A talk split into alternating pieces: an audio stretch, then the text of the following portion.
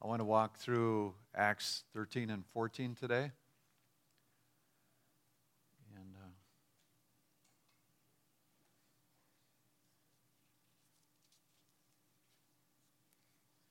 some of this, it isn't so much um, how do we live, uh, but it's, it does describe the development of Christianity and how uh, even missions began to take place within the church. And so it's important to have some of that uh, going, understanding anyway. In Acts chapter 13, uh, it's, they're in a place called Syrian Antioch, uh, Ant, a city of Antioch in Syria. Later on, we're going to see a, a, second city named Antioch, but it's in a different region. But uh, there are five leaders mentioned in this first passage. And it says that they're fasting and praying, and the Holy Spirit says, Set apart Paul and Barnabas. So two of the five are asked to go do missions. And one of the things that, that we're to observe and understand about the gospel of this season, so to speak, that even um, goes about today, is that this is the age of good news where the gospel is to be preached to every tribe and every nation, every language group, is to hear the good news of Jesus Christ. And so, what has initially happened in the book of Acts is that you have this amazing outpouring in Jerusalem, and thousands of people get saved, come to God, and that church grows rapidly, and thousands more are added. But at some point, um, they really, they're either not listening or God says, I'm going to do something so different that you wouldn't get it. But a persecution comes upon them and they are scattered, and then the gospel begins to go into other regions.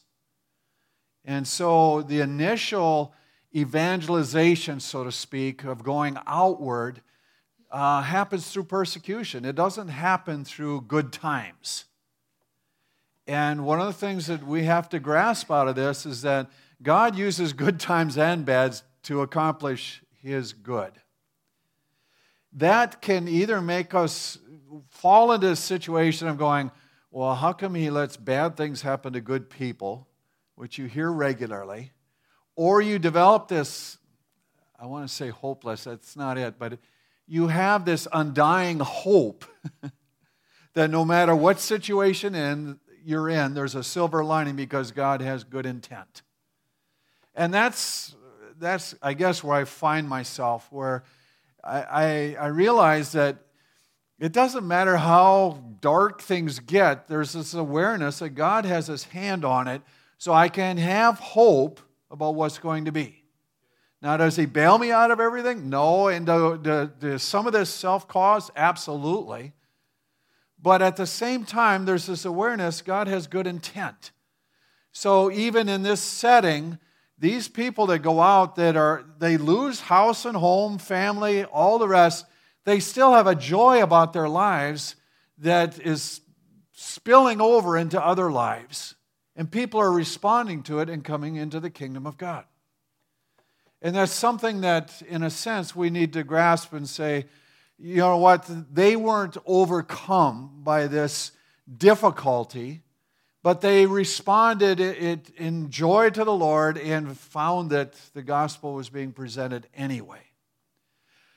Even in that, though, God's intent was to call people and say, I want you to go out without having to be pushed. In other words, He's drawing them into other situations and saying, you know, I have good intent for these regions that go even beyond what you've looked at. I have plans to spread my good news in those settings. And so, he, as this group, these five leaders and others are praying and pursuing God, God says, I want two of you guys out. I want to send you off.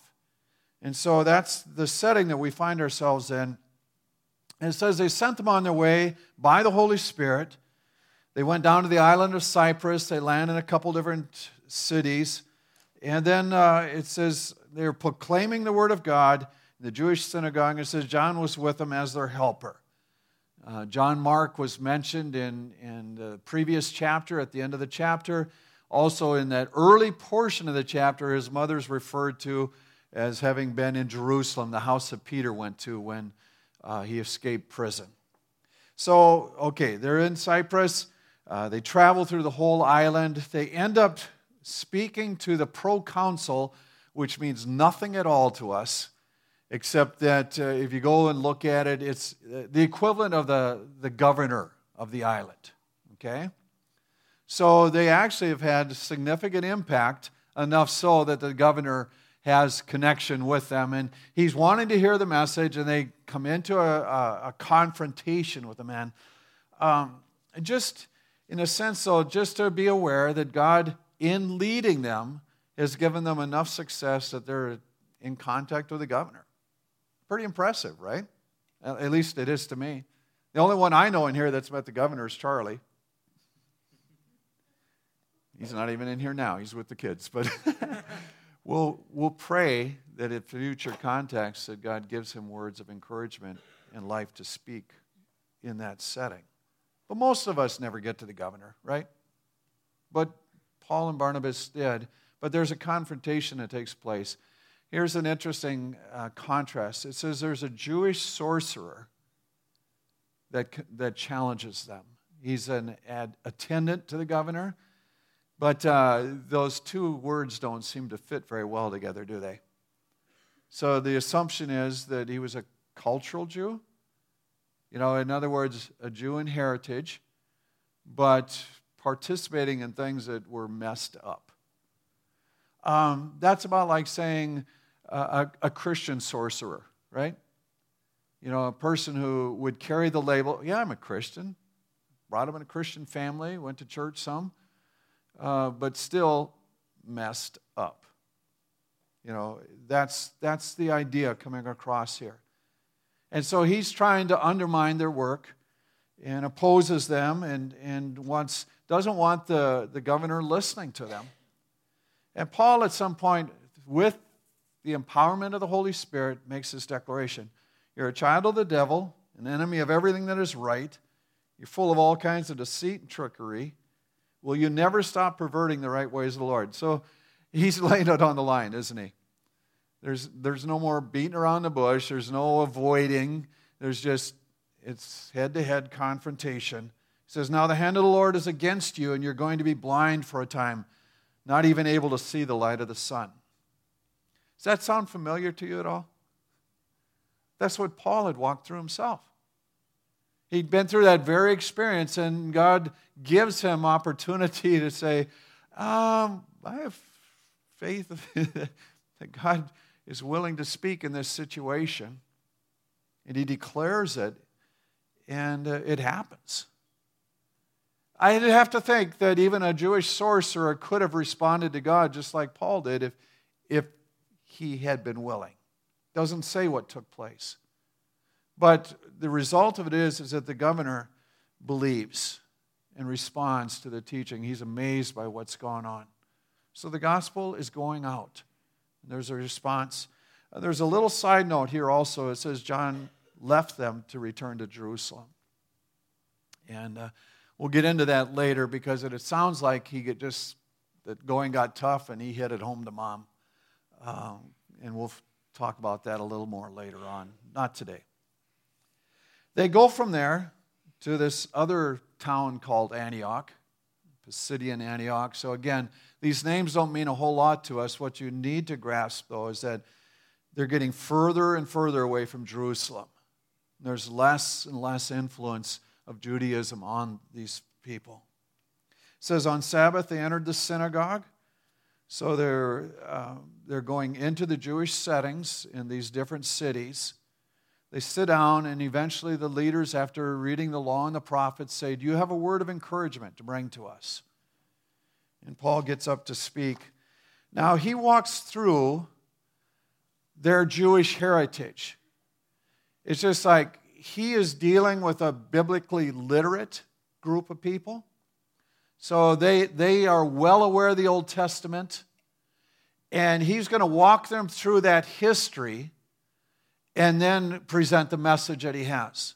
It's important to see because later on, when he's dealing with people that don't have any Bible background, he's not trying to convince them of the same things. He's not talking about Egypt. You know, in this particular passage, he walks through and he talks about, he starts with Egypt. And he says, you know, they were they got out of there, God released them as a nation. They spent 40 years in the wilderness. They took on seven Canaanite tribes. They uh, spent about 450 years in this land, and then you have Samuel and Saul and David, and then he goes into some detail regarding David and talks of the promises that came through David of a Savior. Then he ties it to the person of Jesus and talks of how John came as a witness of Jesus, and then talks of how Jesus hung on a cross or died, but rose again, wasn't, did not see the decay of death. In other words, there was something unusually different about him that no one else has ever done. So he has brought them through this history, so to speak, and say, okay, we're together on this. We have the same heritage. We, we understand the principles of God and how he's worked with us as a people. Now he's uh, tying it to the person of Jesus. And what he draws as being unusual, he says, Jesus didn't decay like the rest of us like everyone else. But he rose again. And he says that's an opportunity for you and I if we will turn to him and have the forgiveness of our sins. We have opportunity of being united with God and living with him eternally. So he's he's bringing in the message that you and I carry, right? When somebody asks you, How did you become a Christian? You're going to say, Or what is a Christian? You know, you're going to say, Well, we have eternal life through Jesus Christ. We have the forgiveness of sins. All of us have sinned and fallen short of the glory of God. We, we all have had that separation because of our sin. We've done things that violated friendship and trust. And yet, there's opportunity for reconciliation through Christ. There's opportunity for that sin to be forgotten, washed away. There's a privilege that we have to, to step into peace with God one more time. And so that's, that's the essence of his message. He says, um, I proclaim to you that through Jesus Christ, the forgiveness of sins, through him, everyone who believes is set free from every sin, a justification you were not able to attain under the law of Moses. So he goes, You've been going through this law week after week. You've been here every Sabbath. You've been declaring the word. He says, That, that gave you understanding, but it didn't free you of your sin. You understood what sin was, but you didn't have the power to overcome it. He says there's a difference in Jesus. Then he warns him, says, Don't take care. Don't become scoffers. And he quotes an Old Testament passage. He says, God's doing something you never would have believed, even if someone had told you. Now, that the next Sabbath, a, a huge crowd shows up and you know they're ready to go again and, and they're all what's this all about? What's going on? Now the, the leaders of that group the religious leaders they get jealous over such a thing. And, and so it begins to, to have conflict and they, they contradict paul and they, they heap abuse on him it says. And here is a critical turning point for our history so to speak 46 through 49. Paul and Barnabas answered them boldly We had to speak the word of God to you first. Since you reject it and do not consider yourselves worthy of eternal life, we now turn to the Gentiles. For this is what the Lord has commanded us I've made you a light to the Gentiles. Paul says, I don't have to keep pouring energy into you religious folk. We're going out. It'd be just like somebody coming in here and saying, done talking to you religious people, we're going out in the community. That's, that's the same feeling they'd have been walking through. Same experience. Wait a minute, you can't go. We, we've got all this biblical understanding and heritage. You know, we, we, we know who Moses was. We know of Jesus. And in a sense, Paul's at this point of just saying, you know what? God's calling us outdoors. He's calling us to something else. And he says, You got your chance. You, you heard, but you didn't respond. It's a, a crucial moment, you know, where he's, he's, he's taking a turn and saying, we're stepping off into another area. We're going to talk to folks that don't have this background, they don't have this cultural heritage, they don't have the understanding of who Moses is. But God is still wanting to speak into their lives. It should, in a sense, grab our own hearts that you know we're living in a culture that's losing its understanding of, of what the scripture is losing its understanding of who jesus is losing its understanding of all that's been in regard to history but there's still the heart of god that says i want them to hear and know and so we've got to in a sense take our message that says god cares and loves you and desires relationship and so that's what that's the step that's happening with these guys going out. They're, they are into new territory. Okay, so the religious people didn't like that, obviously. And the, there's a persecution that breaks out. It says Jewish leaders incited the God fearing women of high standing and leading men of the city and stirred up persecution. So, I mean, those that were in position and should have known better didn't. But they, they respond and saying, we're going to stifle this thing. And, uh, you know, the, it says of Paul and Barnabas, they shook the dust off their feet as a warning. Something done more in that day. Uh, and just said, you know what? Keep even your dust. We're done with you. So they, they move on and they encounter division in the, in the next place that they're at because others had kind of followed them, and, and this goes. But it says they spent considerable time there speaking boldly for the Lord, who confirmed the message of his grace by enabling them to perform signs and wonders. So even though they're, they're having this conflict, even though they have this sense of persecution over them, they are not quitting, they are not stopping, they're not giving up, and the power of God is working through them in a mighty way. People are responding to them. A plot develops to kill them. They flee. They run to Derbe and Lystra. So, in other words, they're, they're one step ahead of the persecution. But they continue to preach the gospel. So, again, what's our response when complications arise or difficulty comes or things that appear if um, as persecution what's our response i must have missed god this, this shouldn't be happening to me or it's like you know what if we just keep quiet maybe it'll go away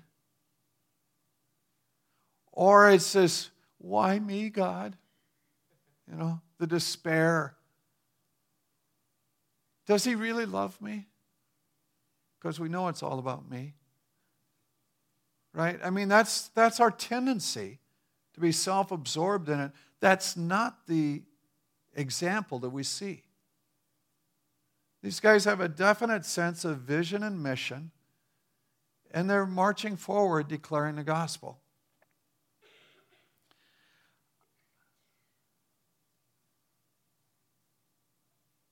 Don't take this wrong, but chew on it. They're not just going into new towns and holding babies. They're not just going into new towns and feeding people. They're not just going into new towns and building houses. They are declaring the message of Christ. And so those things are valuable, but they are not our core message. Our core message will never be tied into just the temporal.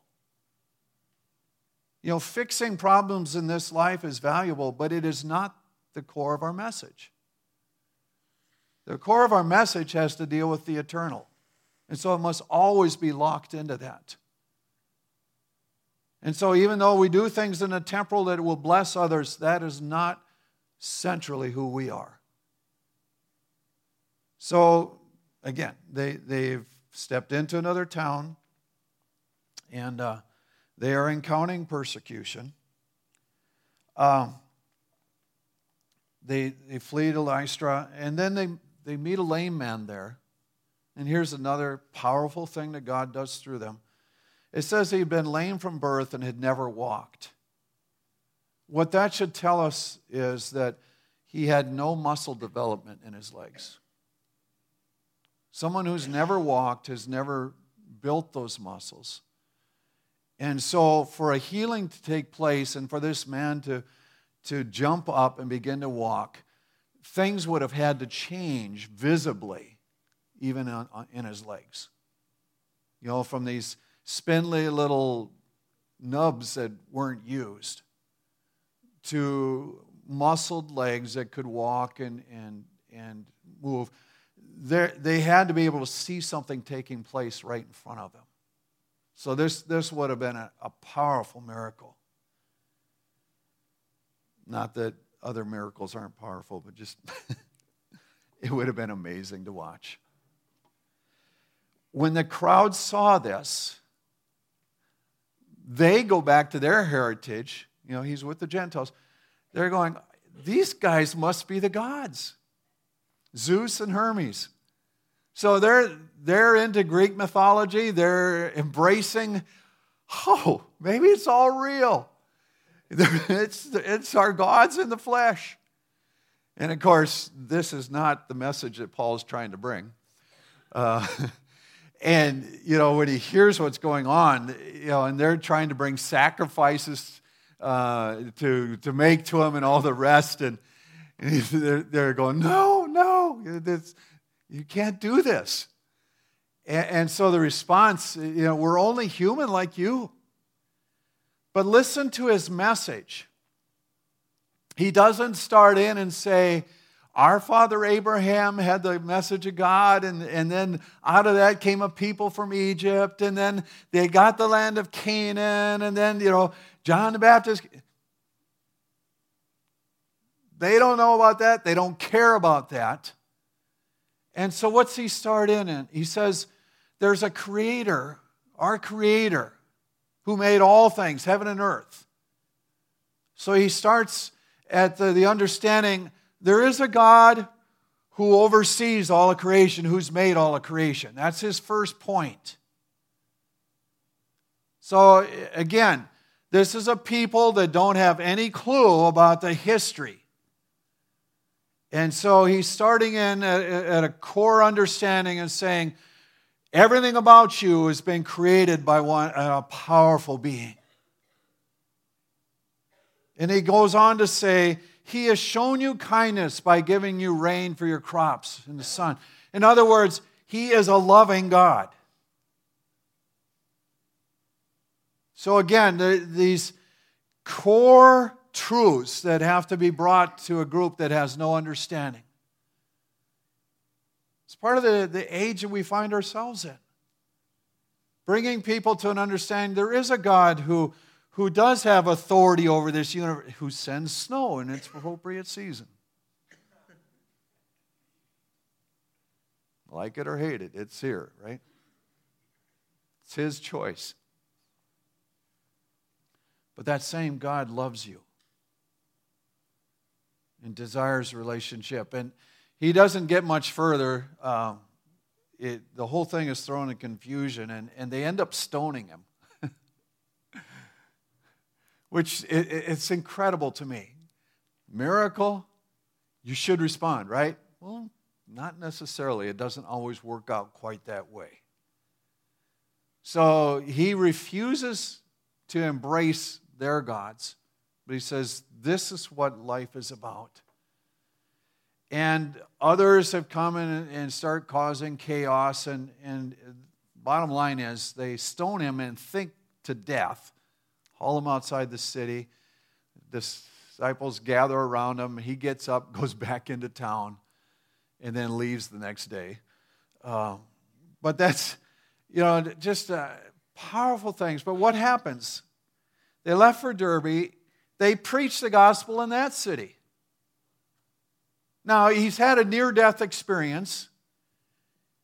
We would say, you need to take a few months off.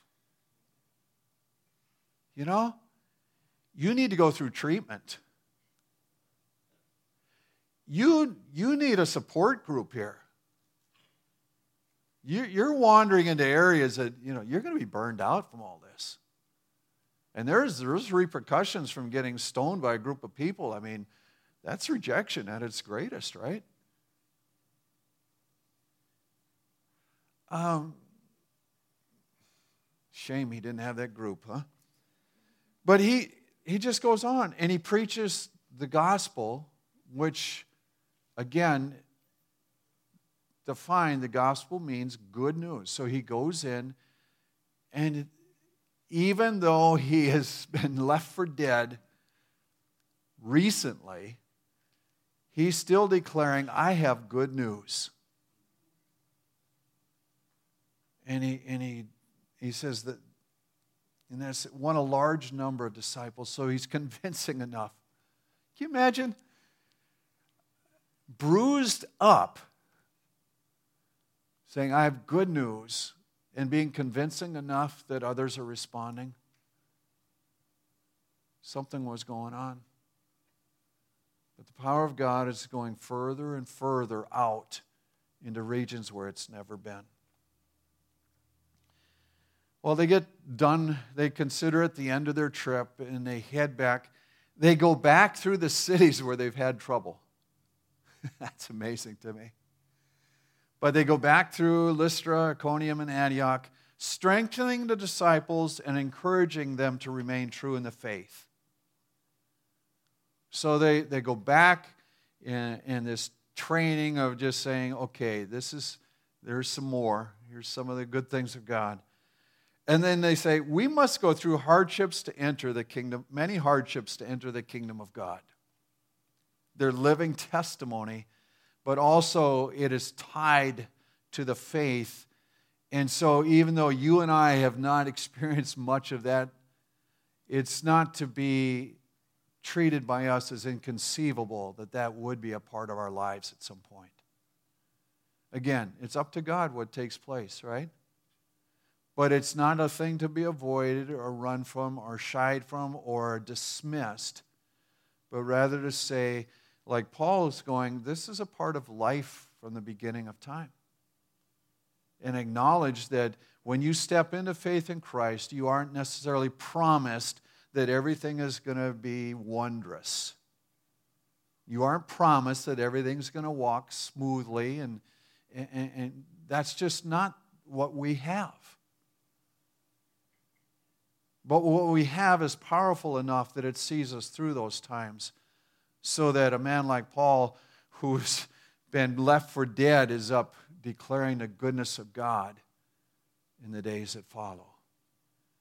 And if we allow God to work in our hearts, the hope and the joy that's available to us, we can look at everything of life and still say, I have this steadfast hope an undeniable joy that has been placed in my heart in a way that I can't describe, except that I know it's there and it's wondrous.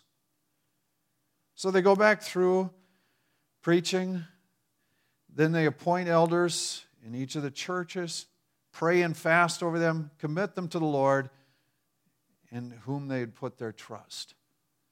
So again, we see some of the, the, their ways of dealing with things.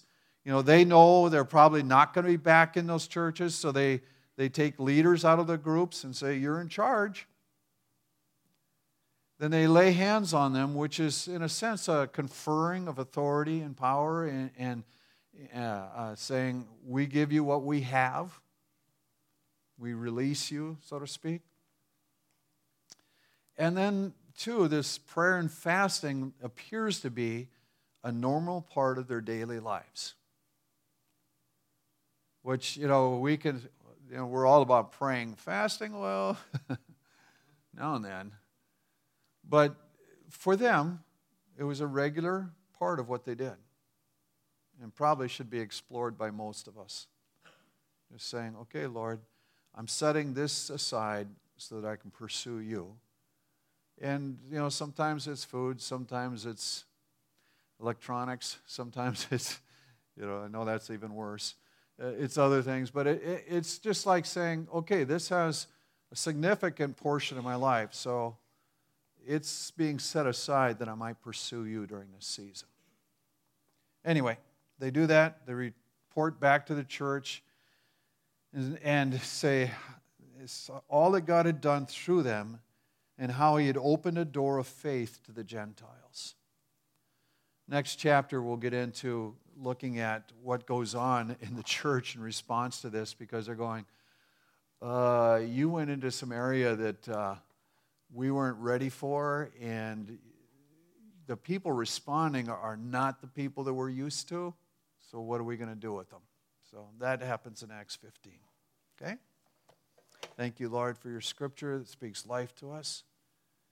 We pray that even in this history, that we, you would use it to spur our hearts toward um, life in you and to become all that you desire for us. Amen.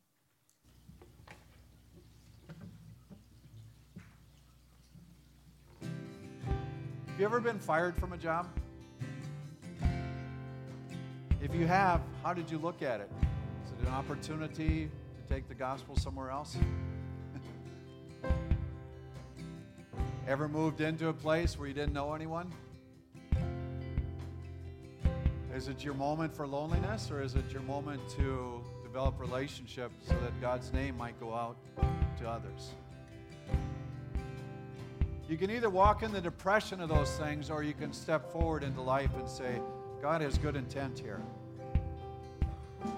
I think a lot of times we miss opportunities in a kind of a morose way of just moping about our events rather than saying, God has good intent here. I need to step forward. So I'm going to pray that each one here has opportunity to speak words of life with others. Okay? That you can take the events around you and say, there are people that need to hear that God loves them, the creator of all the universe loves them, and desires a relationship with them And there's opportunity. May your blessing rest on these your people. May they, you, may they know the fullness of favor that you intend for their lives. May they discover with joy what it is to share your good news and see your Holy Spirit work through them. As I, I ask as each one goes into the community that you'll give them words of life to speak over others. I ask that you'll enable them to carry out the workings of your kingdom. Gift them with the supernatural, I ask. Be exalted and lifted up, our Lord, we pray. We love you this day. Amen. God bless you.